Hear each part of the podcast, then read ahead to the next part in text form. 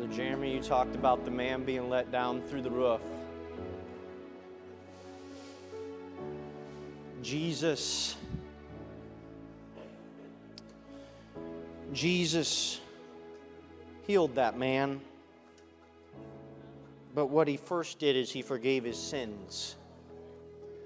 In fact, he said, I'm going to heal him so that you know that I forgive sins, so that you know that your dirty rags are my dirty rags, so that you know your heartache and your brokenness is my heartache and brokenness, so that you know that the abuse that you went through as a child is my abuse. Oh, when Jesus, when he was let down through the roof, Jesus was saying, everything that you went through, I am here to take. And you can go into heaven, halt, my, uh, lame, or blind, but I'm going to take that sin. It's appointed to every man once to die, and after that, the judgment. But God has said, I'm going to do something on this earth and in your humanity that can never be taken away. The only way it can leave is if you walk out on me, but I'm not going to walk out on you. Let me have your sin. Let me have your hurt. Let me have your frustration. This day in the U P C I, we celebrate All Nations Sunday. And as I thought on this day, and I talked to God about it, my mind ran through the Old Testament, and and uh, um and and I and, and I went through all the stories and all and the things with Abraham and the children of Israel. I understood that before the law was ever given, that God told Abraham, blessing I will bless you, and multiplying I will multiply your descendants as the stars of the heaven and as the sand which is on the seashore. And your descendants shall possess the gate of the enemy, and in your seed shall all the nations of the earth be blessed. And if you know the stories, it narrowed down to Israel. But you see the same thing spoken to Jacob, who was then renamed Israel. And he said, I, and God said unto him, I am God Almighty. Be fruitful and multiply, and a nation and a company of nations shall be of thee. And so when we fast forward to the New Testament, we have Peter. And Peter thought this was only for the, the Jew. But as he stood before those Gentiles in Cornelius' house that day, God had given him an understanding. And when Peter, who thought this couldn't be for anybody else, opened up his mouth, he said, of a truth, I perceive that God is no respecter of persons. It doesn't matter what your daddy was like or your mom was like. It doesn't matter if you really don't have everything all right upstairs. You may not be able to balance a checkbook or put together ten plus ten. But God says, I'm as interested in you as I am as the richest man in the world.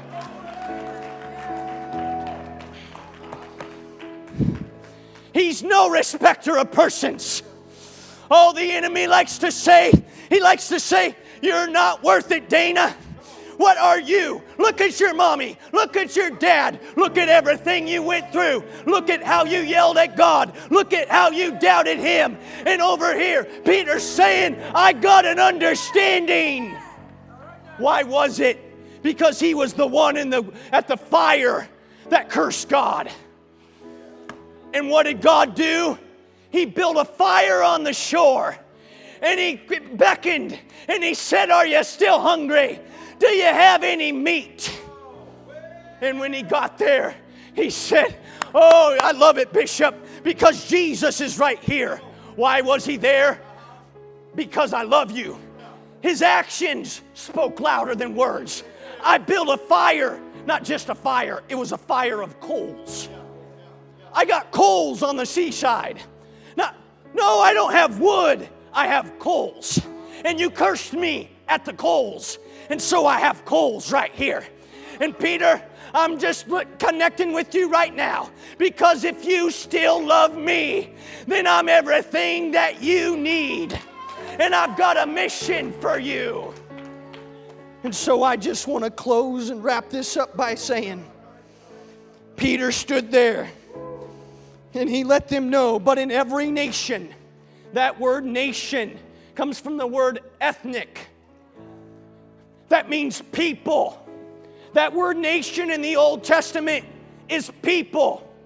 You see, in our world today, we have the fulfillment of the Word of God that says, nation shall fight against nation.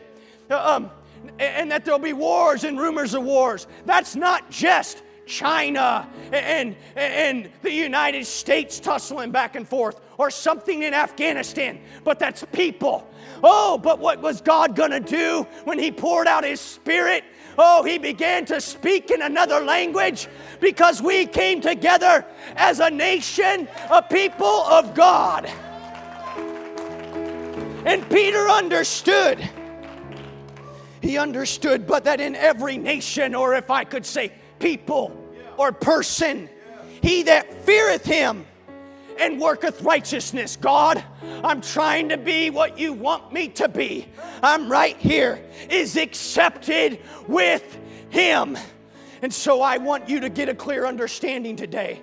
In my own life, God found a boy. He found my dad first, whose parents never went to ch- church. But God, who's a no respecter of persons, came and, and found him. And my dad said to some of his buddies, but I'm lost. And they said, you're right here. And he's, no, but I'm lost. And God says, but I found you. Oh, he found my mom, who's gone through many struggles. And he said, but I'm still your God. And I'm your healer. And I restore everything. And then he found a young man named Lucas at an altar. And, and, you know, he could have been anywhere in this world, but he found me at a little altar. Oh, I, it's one of my earliest memories I have in life.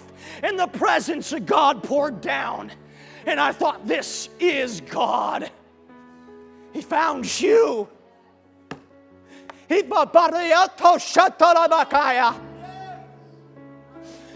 this gospel, this good news is for your hurt, your sickness, your struggle. It's for your daughter and your son. It's for your dad and your mom. It's for every evil thing you ever did. This gospel, this unbelievable great news, this, this great joy to all people, this good news is for you.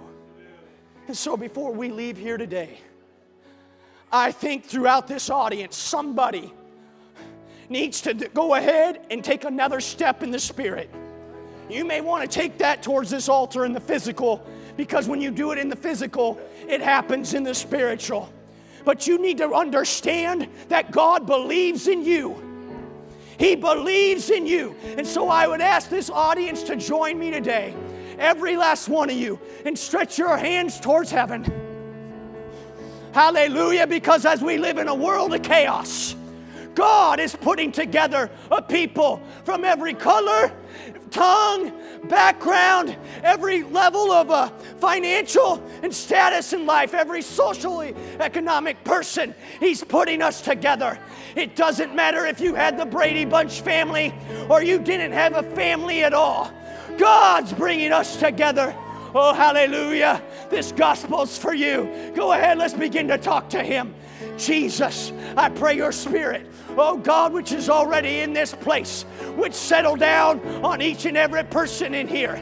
Oh God, that you would consume their fears and give your joy.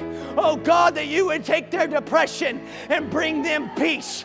Jesus, that you would reach in and make them understand your sins are forgiven.